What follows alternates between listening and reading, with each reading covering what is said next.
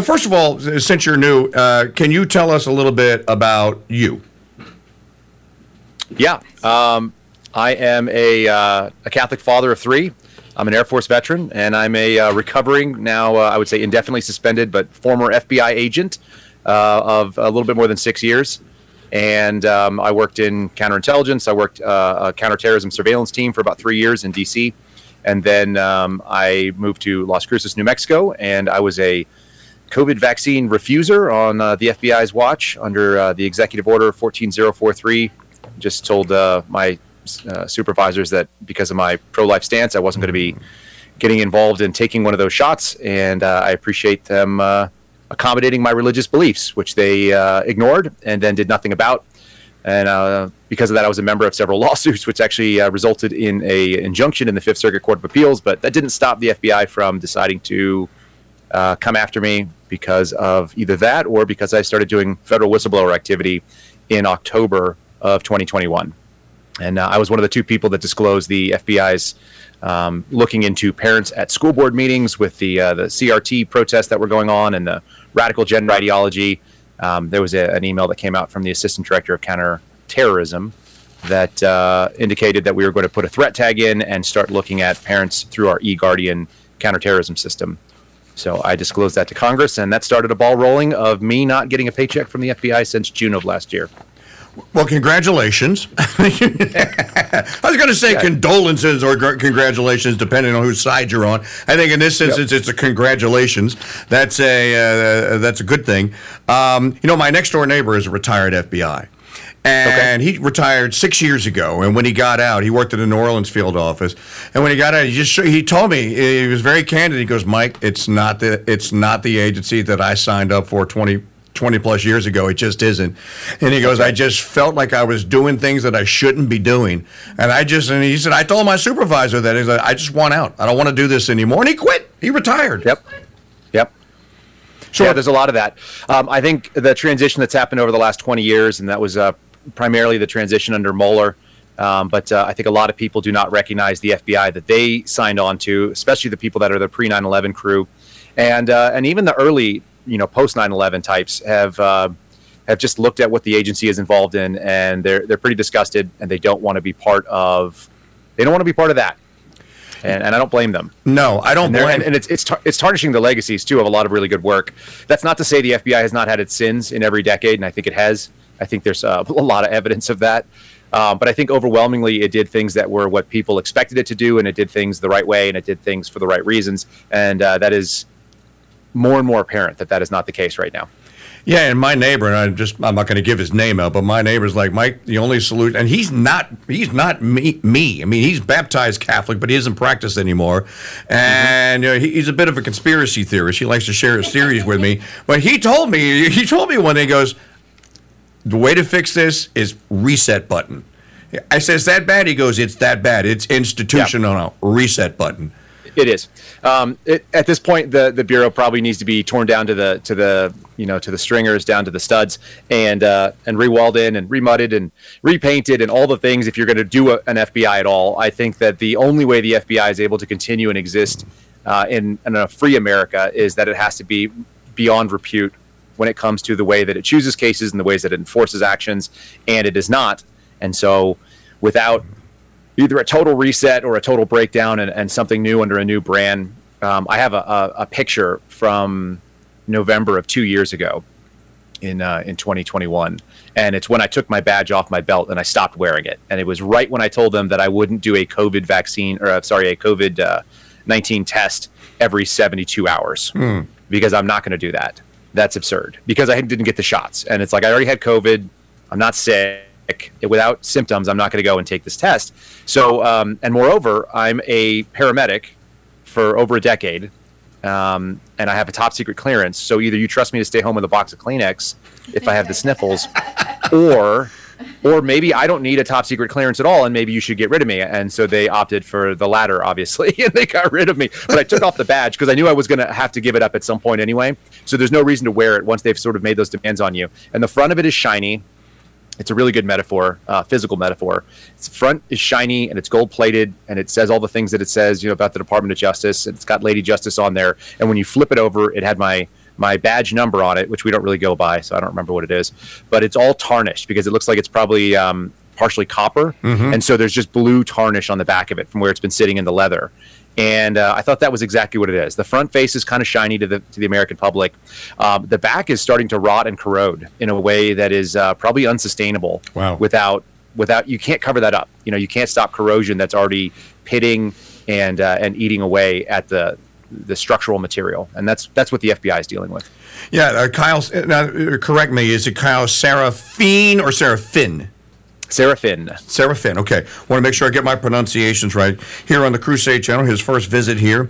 I want to talk to you about this. Uh, Tyler O'Neill is one of the guys that wrote about this at the Daily Signal, and about the FBI uh, document about the SPLC and me and you RTCs. And my motto for the day is hashtag RTC harder. So if this is what I'm going to be accused of, but full disclosure. So I tell you who I am, and you know, because you don't know me from Adam, and I don't know you very well. That's true. And and I'll say this: I am not an RTC, although I'm happy to be a more traditional Catholic, and I think I'm moving more and more conservative in the Catholic Church every day. Um, the, the, the masses that I have been uh, attracted to have always been much more conservative, much more hardline as far as the traditional value, and and moreover, um, I did grow up, you know, learning Latin like like many you know Catholics did uh, sure. uh, for a long time. I, I, went to Cistercian schools, which was a very austere order of, um, of monks, and, and all of them had faced significant hardship to come out and, and practice as uh, Catholic priests. They escaped under either the Nazis, some of them were old enough to have done that. Um, this is in the early 90s. And then also some of them uh, came out under the Iron Curtain, you know, under threat of dogs and machine gun and running over barbed wire to get to freedom so that they could come to the United States and freely practice their religion the way they wanted. So, you know, I, I do kind of empathize more and more. You know, I, I, haven't always been the best Catholic, and I, and I know that for a fact. But what's interesting is that my wife, um, uh, who was a lifelong atheist and raised by a, a, man who is a legitimate communist. Like that's it. My, my father-in-law doesn't really believe in property rights, so like I think that's communism. Um, no, no religion whatsoever. Came up in in uh, Brooklyn, New York. She was baptized in the Catholic Church last year in a full immersion, and uh, at, you know at the the uh, Easter Vigil Mass. So w- our family has actually gotten more traditional in that that vein, and I, I you know I love Latin Mass because I think it's I think it's the more pure form of of of the celebration. And I think that there were obviously some issues with Vatican II too. So I'm I'm not technically speaking the, the kind of people they're talking about in this document, and yet I think that I empathize with them more and more, and I'm probably closer to that than maybe your neighbor who who got baptized and then stopped showing up. well, the full disclosure is this: of the of the ten groups that were mentioned uh, in Appendix A or Appendix B, I know five. I have a direct links with five of them. Mm-hmm. One of them I visit with uh, Prior every Wednesday. Brother Andre Marie has a sh- he has a show on you know, for slaves of the Immaculate Heart. He has a show on this radio station called Reconquest. Uh, I've been the keynotes or the featured speaker on their Saturday conferences since 2016. Um, uh, I am very good friends with Matt Gaspers of Catholic Family News. I've interviewed E. Michael Jones uh, culture of Culture Wars uh, at least a dozen times. So I'm taking the box. I've been at, at Michael Matt's events for the Reno. I'm taking the boxes, going like, my lord if they're actually investigating these guys, well, then they must be listening to me. So the first thing that, that I thought of, and I'm reading the document, and I just interviewed my friend Michael Hichborn from the Lepanto Institute. He okay. investigates bad Catholic fundraising. That's what he okay. does. He's really good at an investigator. And I said, Michael, give me your take. He goes, he goes, ask your friend Kyle Seraphin, ask him, tell him this is my que- question. I have grave concerns about the sloppiness of what we can see that's not redacted, and that they're relying on the SPLC, SP, uh, uh, uh, uh, the Southern Poverty Law Center. Um, yes. Ask him if there's a possibility that this is not a legit doc and that this is a false flag to bait us into doing things. That's my first question. What do you think? Uh, zero percent. Okay, zero percent. Well, good. That's the question. Um, and, and, and, I didn't. I, I said, well, I'm going to wait to ask the source. I said, let me find out. And yeah. I'll so look, uh, and, and, I don't. I don't want to give out the sources inside the bureau, but I have uh, dozens of people that I talk to that I trust implicitly that have, uh, you know, upwards of, of 10 years, sometimes upwards of 20 years. So their time in the Bureau is measured in decades. Okay. Um, their, um, their ideological purity comes from the place where we all started uh, and why we all got together. I actually uh, organized a group of about 300 within the FBI who were not going to get the vaccine shots. And uh, part and it was everybody there is a, is a Christian.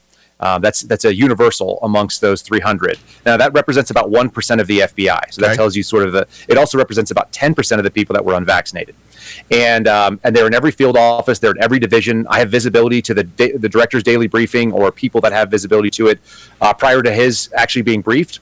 So we have sources within the FBI. Nobody's going to disclose anything that's going to jeopardize national security. Okay. What we're interested in is bad policy and dangerous things that are going to infringe on the American people's rights.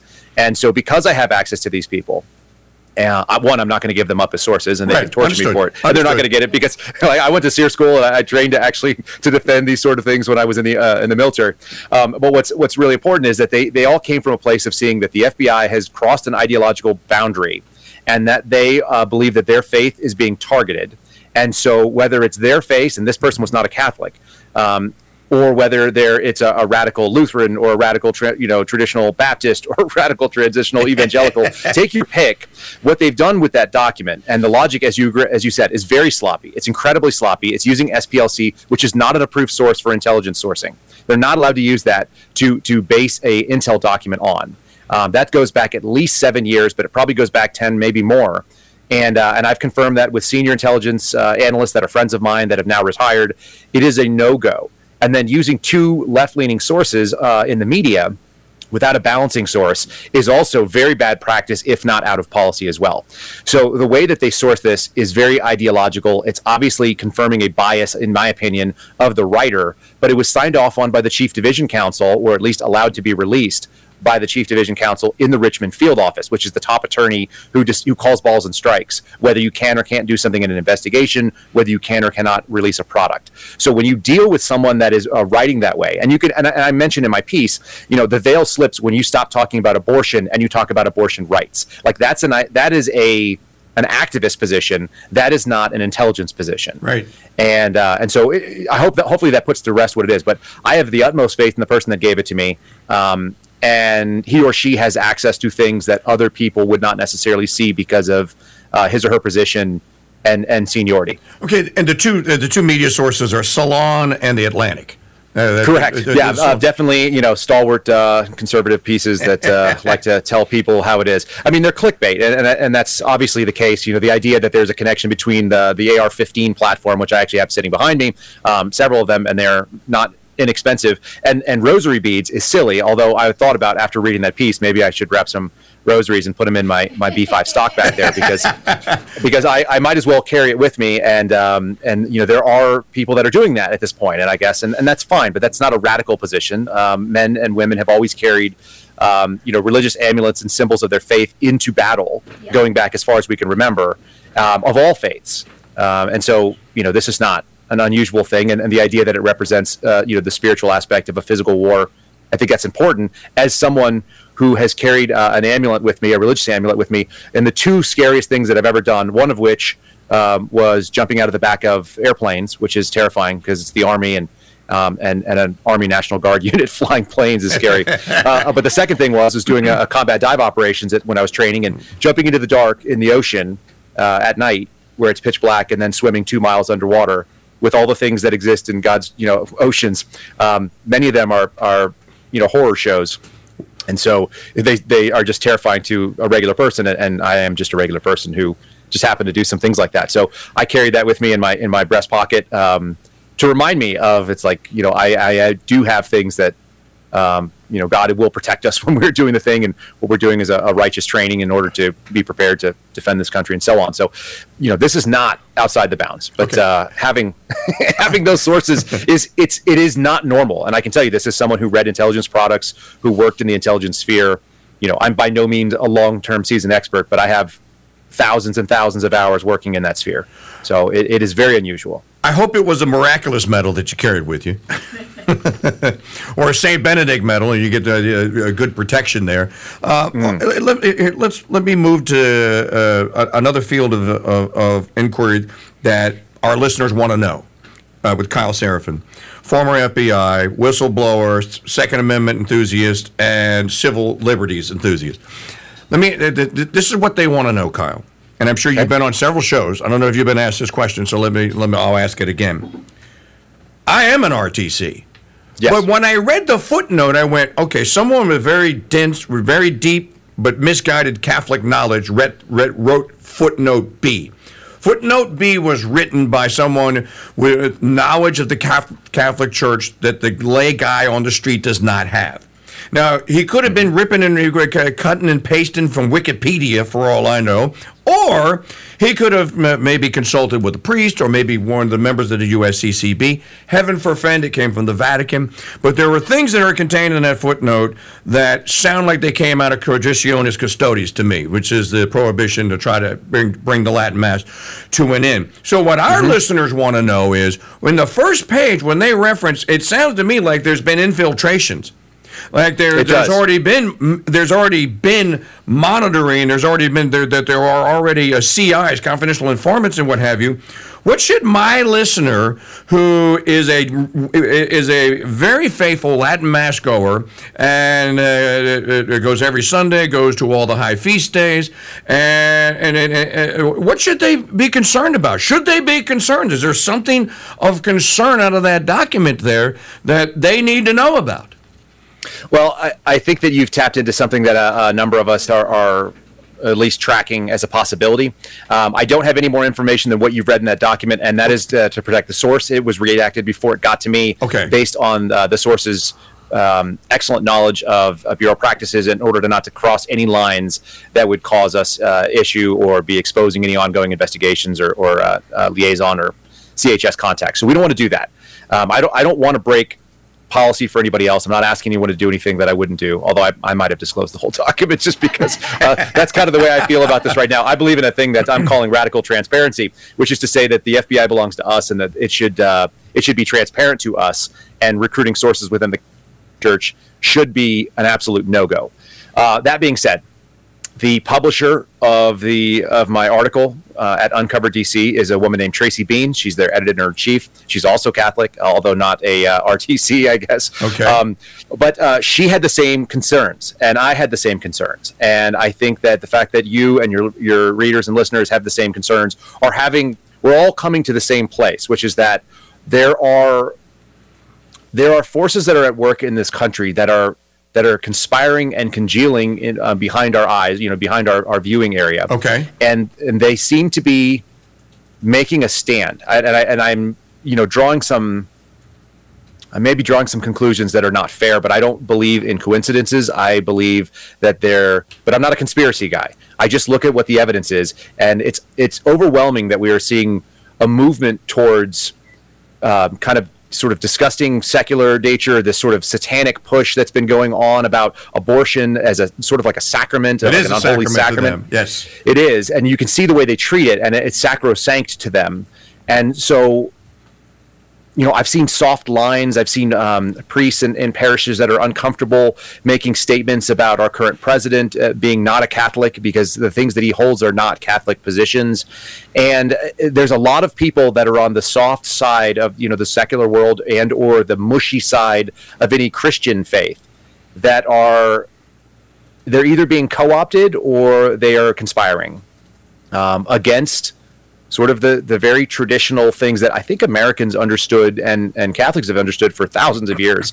So it's it is it is a fair concern that the, that there are people in the church that have been compromised. It's very common when people when someone from the FBI comes to speak to you that you they speak to you. That's what happens. Um, you know they shouldn't. You and your and your your listeners shouldn't. I've been interviewed it's, once, once because of a phone call that I got they're like, you oh, yeah. that call threatening the president. I'm like, no, it wasn't. That guy's mildly retarded too.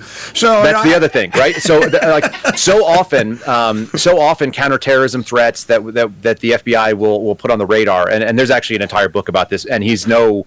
Um, he's no conservative in any way, shape, or form politically. Uh, his name is Trevor Aaronson. Um, he's got a TED talk that people can listen to that's about 10 minutes long if they want to go and find that on YouTube.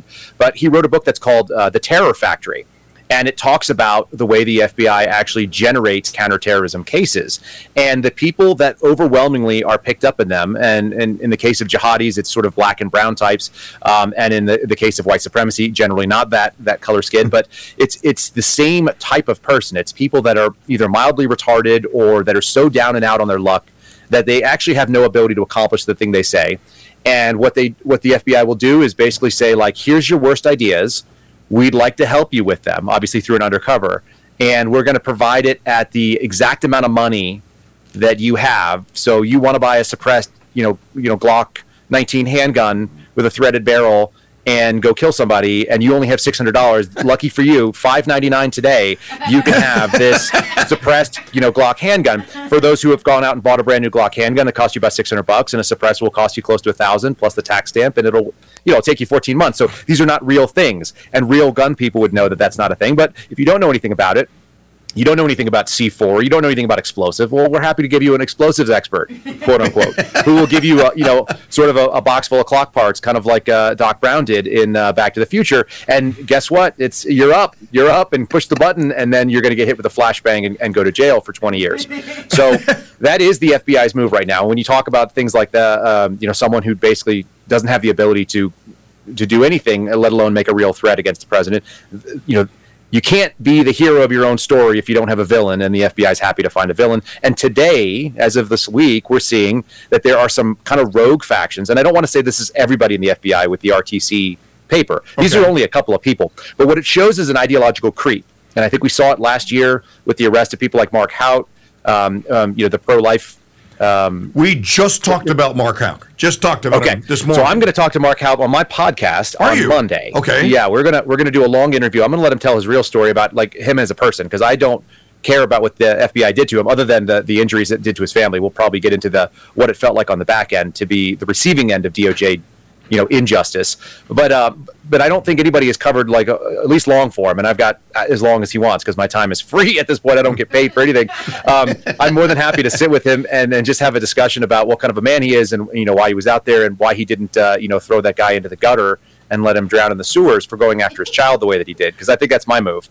Uh, I'm a pretty aggressive father, and I'm very protective. A lot of people so, would have done what you said you would you would have done. I've had these discussions with people and they always laugh, but I'm not really that. Un- I'm I'm kind of serious about it. It's like if you try to go out there and cur- convert my child to a radical gender ideology, I don't want you to do that for your sake because I don't want to have to skin somebody and leave them in the desert. And I know that's not what's uh, you know. I have a very human side of me, and that's the very human side of me that would do that. Like I would wish to be better, but I don't think I am. And so if you try to hurt the thing that I am on the earth to do, which is protect my children, right. then I would do that. So anyway, I always joke about that, and I, and Mark seemed to show incredible restraint. Um, so I want to know what kind of man has that kind of restraint and, and how he got there. So that's what I want to talk to him about. But we saw these enforcement actions where they were taking down a Holocaust survivor who was praying, you know, against abortion, um, and, and a father who was protecting his child in a very rational way that every American 30 years ago and back would, would never have thought twice of and would have thought maybe he didn't do as good a job as he could have because he could have really thrashed that guy and taught him a real lesson. So we're, we're at this point where DOJ is is going after things and they're enforcing things like the FACE Act, which um, you know your listeners are going to be familiar with. That's uh, USC. Uh, it's 18 USC 248, but that's the the free access to clinics. But the second half of that is that there's free access to houses of worship and they can't be infringed upon. And I think many of us saw people like Antifa marching through, uh, you know, the Catholic Mass in, in uh, San Francisco. And these are not acceptable actions that don't have consequences, but the other side gets a consequence. So uh, people that are praying against abortion, and and it's it feels like um, not just one sided, but it is a an ideological creep that the bureau has has moved along with, and this Intel product kind of just shows one more step down that line, if that makes sense. It's not everywhere, but it's growing and it's accepted by enough people that it's dangerous. But what you said, you said a director or the attorney of that office had to say, okay, yeah, you can publish this. Somebody yeah, so had to sign off on it. Somebody had to say, yes, you can do this. Someone had did. to assign the, if there are assets on the ground that have infiltrated whoever, someone had to assign that those assets, correct? Yes. So uh, the way that it, the, the FBI works, there's two sort of parallel structures. That, well, there's really three, but there's a criminal t- uh, division. The criminal division just does criminal activities. They go and they enforce them. That's what they do. The national security side has a counterintelligence and counterterrorism. This would have been coming under a counterterrorism banner under the violent extremist tags, which were a, um, a very specific type of non-criminal allegation. These are not requiring a federal crime. They're just looking for the threat picture, which I put in air quotes. So, you know, the, the threat picture is right. um, as they look out on the landscape, what could pop up and uh, that's pre-crime for those people that are familiar with Minority Report and the you know the Tom Cruise movie or the Philip K. Dick story. That's what we're talking about. Precogs and um, yeah, precogs and being able to be predictive of what's going to be dangerous. We're not very good at that as human beings. There are very few excellent prognosticators, and there are even fewer prophets that are going to be able to, you know, that come in with uh, with true vision. Um, many of them have other, you know, skills. So we just cannot assume that people in the bureau are doing this. You had an intelligence analyst write the product. It was gen- generally speaking, it's uh, you know discussed amongst other intelligence analysts of the same pay grade or similar, and then it had to be signed off on by a senior intelligence analyst. That's a supervisor, a GS14, and then it was reviewed by a GS14. But the top attorney, which is the chief division counsel, before dissemination as a quote unquote finished intelligence product. And the, as you notice in the, in the wording, they're very proud, whoever this writer is, of it being the first of its kind. Well, there's a reason it's the first of its kind. Out of bounds. It's not a thing that we do, and it's using unfair sourcing. So that's also really dangerous. But the the uh, the issue is is that can be used to prop up and or help predicate a weakly um, worded FBI case. And so when you have when you've got a case that doesn't have enough meat on the bone and you're looking for one more stick to throw into the pile to make this thing, you know, have critical mass, then that's what you use. You say also, you know, this intelligence product from the Richmond field office stated the following things, and you know, based on this thing, we, would like to open a full investigation into this individual, or a preliminary, or an assessment, or whatever it may be.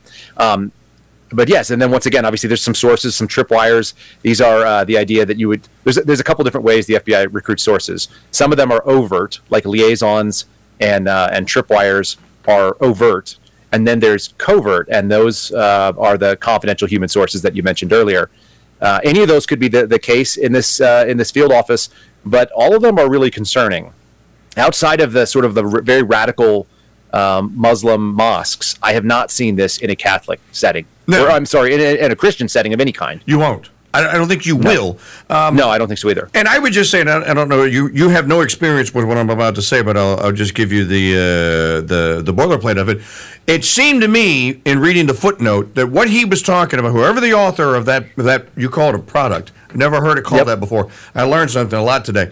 Um, whoever authored that product was talking with and had someone had spent time with what we would call set of sedevacantist groups. And there are set of a sedevacantist. They say there is no pope. There hasn't been one since uh, Pius twelfth. John the Twenty Third right. was a fake. Uh, Paul the Sixth, John Paul the Second, Benedict, uh, uh, uh Pope Francis. That to me, when I read, I'm going like, okay, I know who the, I know who he is talking to. If he actually right. talked to someone, I can tell you exactly who it is. I even know where they are. No, I'm not. Uh, right. I'm not contemporaries of them. I don't associate. Them. If you're listening, sure. FBI, I'm not. I'm not associates of them. Look, if we're if we're not on a list at this point, uh, we should all be ashamed of ourselves. So, it, you know, pick your list. It doesn't matter what it is. I mean, I'm sure I'm on the militia violent extremist list because you see, you know, I've got body armor behind me here. Um, I've got I've got uh, you know multi thousand dollar optics on the top of multi thousand dollar rifles because, I, like I said, I believe in uh, the things that I swore an oath to, which was that I was going to protect this country, and that doesn't stop. Um, well, yes, I am sure that you know, you know, some of these people, and you're not associated with them, but you're aware who they are. I know, and of them. And, and and it is what it you know. Who cares? You're allowed to do that in this country. You're allowed to be a white supremacist, by the way. You're allowed to be a white nationalist. You can be an a hole in this country, and it is allowed to continue. That is one of the fundamental protected rights that our, our founders sort of enshrined in the document that I've put my hand up and, and sworn my life to multiple times. And there's a reason for that. Is that we allow bad ideas and we we you know disinfect them with sunlight and discussion we don't hide them and we don't lock them up and we don't do government spying on them because we don't agree with their religious position. Right. And the uh, thing I would say about what this about the, the end of the day of this document, we mm-hmm. Catholics are not Muslims. We do not convert by the sword. Correct. Conversion comes from within. It's the soul telling the intellect, you're an idiot. You're going to hell if you don't convert to the one true holy Catholic and apostolic faith the four marks of the church, one true, holy, Catholic, apostolic. It's yes. the soul that does the converting, and it's always voluntary. There is right. no. And when com- people have seen it, like if people have not seen that, and maybe maybe there are plenty. I mean, I know there are people in the FBI that don't know what I'm talking about, but like I said, watching somebody do that is yeah, uh, right. it's re- it's really moving. I mean, it's moving for someone that grew up with it. I didn't have to go and find anything special. I I just that was always the, the faith that I was brought up in, and, and I didn't go find it and work for it and and look around and and make a conscious decision as an adult, which is a very difficult thing I think to do because there's a lot of going back and forth within yourself and, and, and all the doubts that come along with I'm going to change my life radically. And I've seen it and it's amazing. So, yeah, it's, So it's just a very Well, my point, Kyle, is if, if they're concerned, if it, if it is a valid concern, and I don't think it is, uh, it's to me it's a fishing expedition. But if their concern is that, that these radical extremists, REM, R, REMVs, and hash, hashtag uh, RCP harder, uh, or, or traditional uh, radical traditional Yes. Catholic RTC harders, um, if if the concern is that, that they're going to that they're going to act like uh, white nationalist Catholic jihadis, there is no such thing as a white nationalist Catholic jihadi. If he is, he's not a Catholic. He's a jihadi. so there's Right, a clear I- I think that distinction goes- here.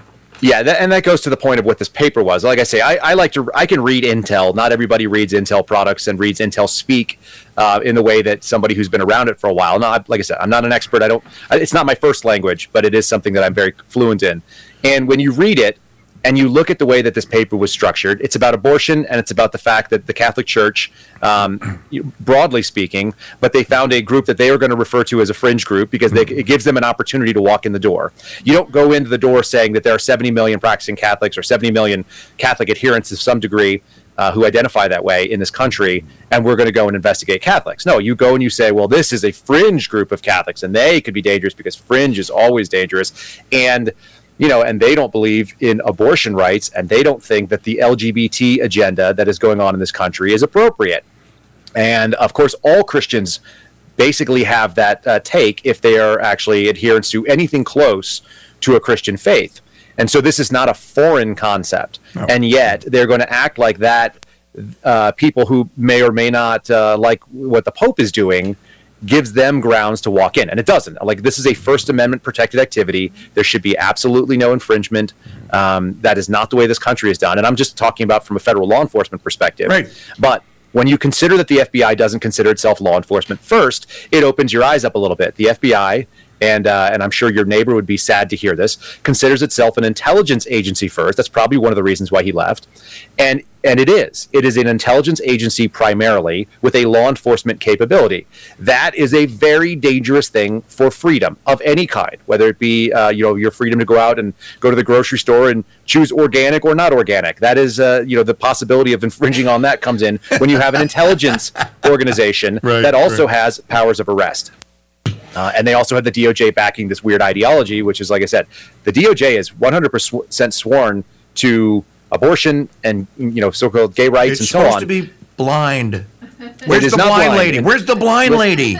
She's wearing a rainbow blindfold, is what's going on. And that, I mean, if you haven't seen that before with uh, with Lady, it's it's like that came from DOJ. Um, the the Human Resources Department. I tweeted it yesterday. The Human Resources Department at the Hoover Building has rainbow flags up and no American flags in their space. That's uh, they are they are um, you know ideological adherents. They are not just people who are sworn federal employees trying to uphold the Constitution at this point. Like they're they're activists, and so that's really dangerous for anybody who has a relatively traditional view on men and women, and who have a relatively traditional view on you know freedom and, and religion in this country that is that has managed to survive 250 years.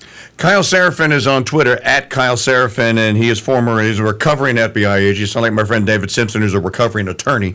And, uh, Yes. And uh, we're having a conversation about the FBI document that cites the SPLC. Uh, So I want to just give you a nugget so uh, in your writing and in your talking so that you'll know this and you can get it from me, from the source, who got it from the source. The claim against the slaves to the Immaculate Heart is directed almost entirely at the prior. He's my dear friend. His name's Brother Andre. I, I, I talked about Brother Andre.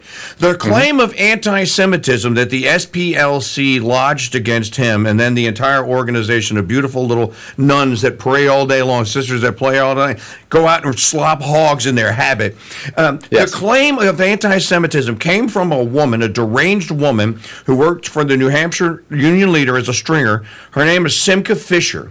She fabricated the entire claim of anti Semitism. The New Hampshire, I think it was the Union leader, published the whole thing, and then basically brought the world of crusaders against or uh, ralliers against anti-Semitism against brother brother Andre, and unfortunately against the center. This mm-hmm. whole thing is based on an entire. This is a this is a farcity. It never happened. This is a fallacy. Sure. The the event that she said the rabid anti-Semite, and she always gives his real name. His before he was brother Andre. You know his his Christian baptized name. This uh-huh. comes from a personal vendetta of a woman who raised it against this guy. Anyone that did any cursory investigation into this should know this. But so, it wasn't done. And that's and that's and look that's the big piece here right? So if you if you read the article that i that i had uh, published on it and i tried to keep an analytical piece that i didn't i didn't put my personality into that. My personality is a lot more flamboyant as you can tell or can tell. maybe a lot more a lot more um, sarcastic and dry and I'm, I'm happy to be witty when it when it makes sense. But uh, when it comes to my writing about something that is an intelligence product, I wanted to stay in the lane of intelligence products and, just do a analysis of it for people. And there's a concept or a uh, an, an, acronym that we use in the intelligence sphere when you are writing documents like this that you are unable to substantiate. There's no evidence to substantiate. You can get a claim if it's baseless or no longer something that I can find evidence of. I usually uh, include NFI, standing for no further information. And so it'd be like, uh, that guy said he's got a pet unicorn at home, NFI, right? So maybe he does, and maybe I've never seen one, and maybe that exists, but I have no evidence of what he said. He just made an unsubstantiated claim to me, and so I can report it because it's interesting, and it either goes to his mental illness or it goes to the fact that he is a um, exotic zookeeper or whatever it is. But I will I will say things like NFI at the end of it in parentheses, noting that we couldn't follow it down. And the, the claims of anti Semitism should have been followed by that. But we didn't have a writer who was doing an honest job. This is a person who had, I think, an ideological bend to this writing, and it was just trying to open a door. And for whatever reason, and, and here's why um, when you have an intelligence agency, you have intelligence analysts. Intelligence analysts are not operational people. I'm an operational type guy. I was a paramedic for 10 years. Um, I, you know, so I, I didn't work as a paramedic, but I'm trained as a paramedic, and I and I've done thousands of clinical hours on the ground, thousands of hours in an ambulance. And when you do things like that, you put your hands on the source of the information. You gather evidence of this person's struggling to breathe. How do I know? There's wheezing, there's tightness in the chest, there's retractions of the intercostal muscles. Like take your pick. And those are evidence that this person is saying a thing that is probably true. So I'm going to provide oxygen. I'm going to possibly provide positive ventilation, so on and so forth. I may have to tube them. So all these things are out there with evidence. When you work in the um, the intelligence version of it, you're talking about information, and information is gathered by somebody else. And in order to analyze that, generally speaking, these people spend a lot of time in academia. Master's degrees, working on a PhD, or actually possessing a PhD are fairly common um, multiple master's degrees for some of the types that, that do this. So they've spent a lot of time in the higher education environment, which is incredibly left leaning. It's very you know progressive minded or whatever you want to call it. And when you have leftist type people, and they are approved by leftist lawyers who went to leftist law schools, then you get leftist documents and you get a shift in the culture of what used to be a pretty conservative organization, the FBI, and really a nonpartisan organization because leftists have no problem using the wheels of government and the power of government to enforce their positions. That's the nature of what that is in the political world, in the you know the very tangible secular world that we all have to you know participate in as well.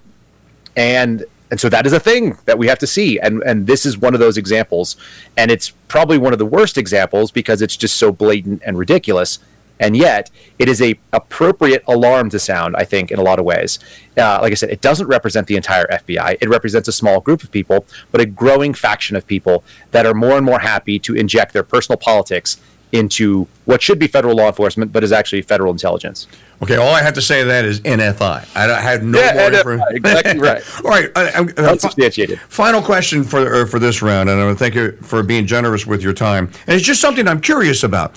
Uh, you were uh, obviously a, an agent. You weren't recovering yet under when uh, when POTUS 45 was president, um, yes. Uh, and there were some things that happened that involved the FBI.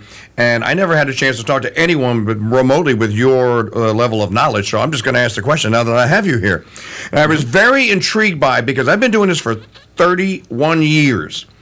I was on air the day Rod Blagojevich was arrested. Mm-hmm. And I remember thinking that how in the world did they get Blagojevich? And I, remember, I just remember it never sat right with me. And then when I then when I learned the story that Mrs. Blagojevich had been visiting him in prison and had written President Obama like 60 times, pleading with him, "You got bad intel." Your FBI director did not do, James Comey did not do his job. My husband was set up, but I think Obama was behind this. You know, when she wrote to President Trump, it took two letters. And the second letter, President Trump said, "Bring, bring her in. I want to hear the whole story from right. from the woman." And he and he's a good judge. Of, he, go ahead. Go ahead. Her, her, letter was perfect. It had perfect words in it. I, everything she said was exactly the way that I would say it. Let's bring it in. Let's talk to her. Yeah, yeah. And and he and, and he did to his I think to his credit.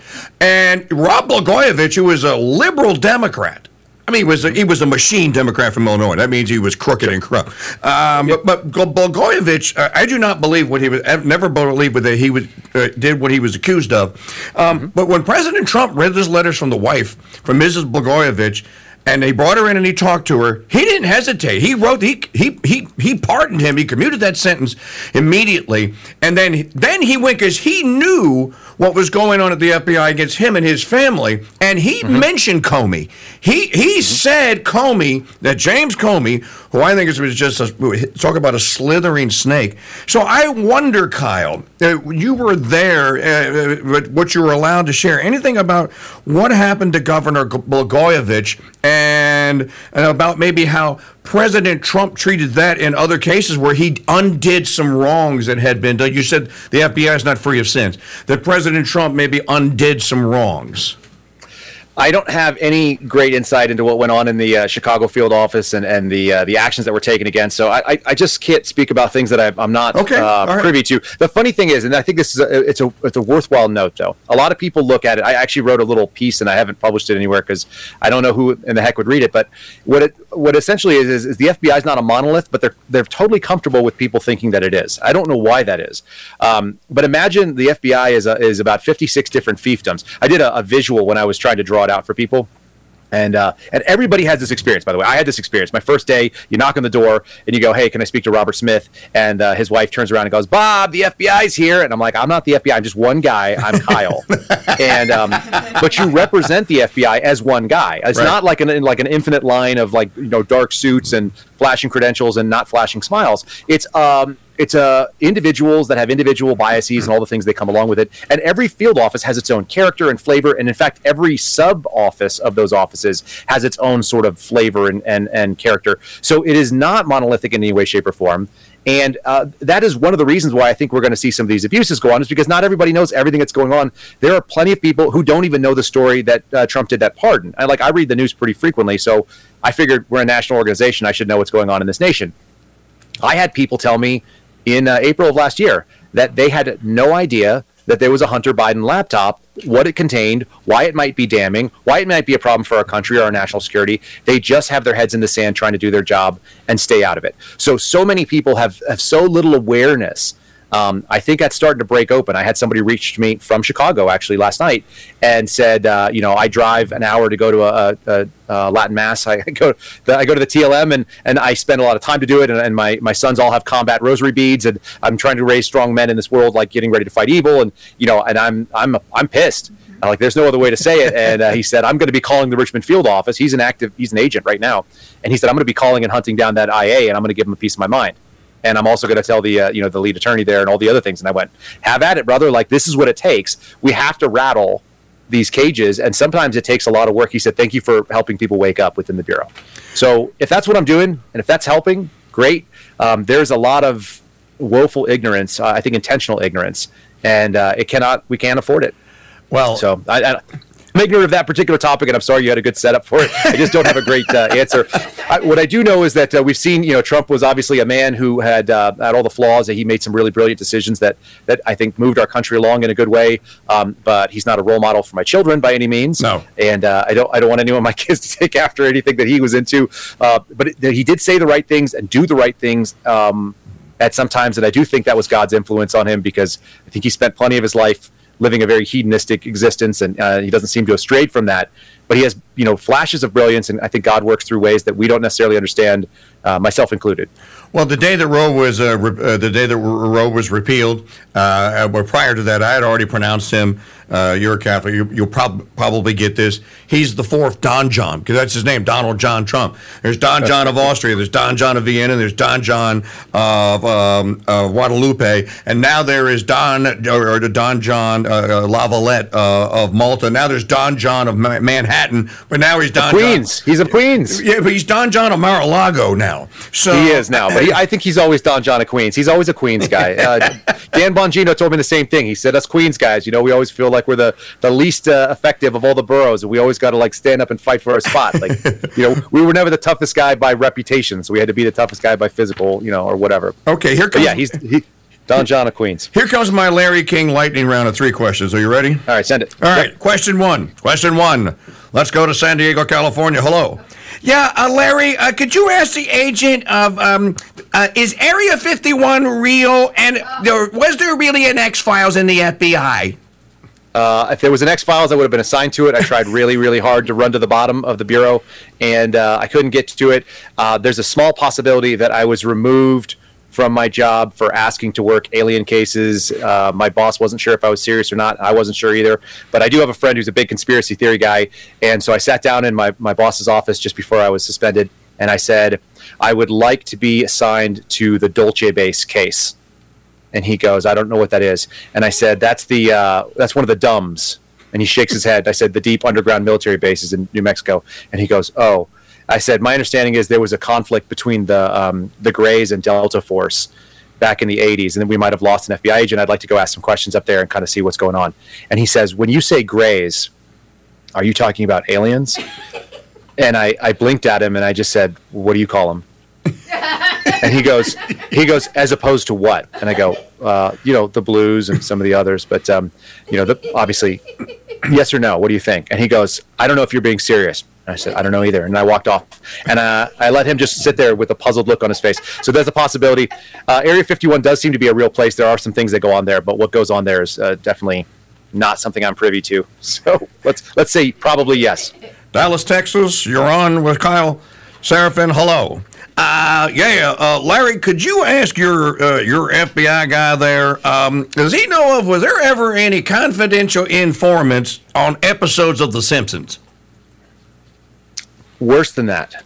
Worse than that. Um, when I was at the FBI Academy, we were given a unit on uh, what's called TOC or transnational organized crime. That's going to be your your your mobs and things like that. Your uh, they do it by Western and Eastern Hemisphere. But uh, uh TOC West unit that I did, which was about La Cosa Nostra, theoretically we could have gone after any one of the great FBI cases into the mob.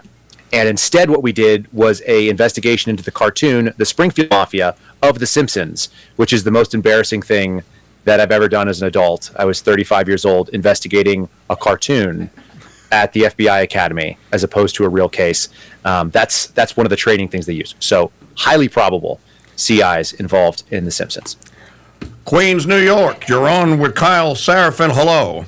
Uh, yeah, Larry, uh, I just got a question for Kyle because there's no way that this broad that's on The View is that stupid. can he tell us whether or not Whoopi Goldberg is an actual. She's got to be CIA, FBI, someone, because there's no way someone can act that dumb. Seraphin, what Unconfirmed. do you say? Yeah, NFI. and there you have it, ladies and gentlemen. Three, our Larry King lightning round with Kyle Seraphin. I just made that up while I was going along here. It was wonderful. Kyle, you're a great guest, man. You have to come back. You have to come back. yeah, you got it. Got to stay in touch. And it sounds like I'm going to be on Tucker tonight, so uh, we'll reach out to a large audience tonight. And you guys heard it here first. Um, they just texted me a bunch, and they've been they're trying to steal me away. Jesse Watters is trying to make another offer, so it's good to be the prettiest girl in the room at least one day of your life. And uh, I'm the prettiest girl with the ugliest beard, so that's pretty funny too. I think I'm going to leave it just as is because it's about how I feel about the bureau. Uh, uh, congratulations or, or, condolences, depending on whose side you're on, on all that. Yep. He is. All uh, both. Find him on uh, Twitter at Kyle Seraphin. Kyle, thank you very much. God bless you. Mary, keep you and your family, and watch your six, bro. We'll do all those things. Yeah, we'll take everybody's prayers too. Uh, our family needs it at this point, and um, yep, uh, we look forward to continuing to expose this stuff. So thanks for having me on. Yeah, no, I just say one more thing to you. You know, just based on your backdrop there, you should get in touch with David Bor- uh, Boreanaz. He's the producer of the TV show SEAL Team because they just lost a guy in the last episode, and I think you could fill in for that guy. I, I went through a lot of the things that SEALs train to do uh, in a parallel course with the Air Force. The United States Air Force has two special operations groups, s- and I trained I- in both of them. I see you on SEAL Team. I really do. It's on Paramount. Look it up. I'm I'm small, but but I'm but I'm very The guy they lost heavy, was heavy loads. Yeah, that's that's who usually uh, that's who's usually very triumphant in that. Like the the honor grad of my my indoctrination class was uh, you know he was probably 150 pounds and five foot nine, skinny, wiry. That's how you do it. But he'll kill you. Built, built like an ant. Okay. All right, Kyle. Thank you very much. God bless you, brother. I hope to talk to you soon, and good luck on uh, tonight with Tucker. I appreciate it. Thanks so much, guys. All right. No, you're very welcome. Okay, folks, that is uh, that was Kyle Seraphin, and uh, a former FBI agent. I'm small, but but I'm but I'm very The guy they lost heavy, was heavy small. Yeah, that's that's who usually uh, that's who's usually very triumphant in that. Like the the honor grad of my my indoctrination class was uh, you know he was probably 150 pounds and five foot nine, skinny, wiry. That's how you do it. But he'll kill you. Built, built like an ant. Okay. All right, Kyle. Thank you very much. God bless you, brother. Uh, I hope to talk to you soon, and good luck on uh, tonight with Tucker. I appreciate it. Thanks so much, guys. All right. No, you're very welcome. Okay, folks, that is uh, that was Kyle Seraphin, and uh, a former FBI agent.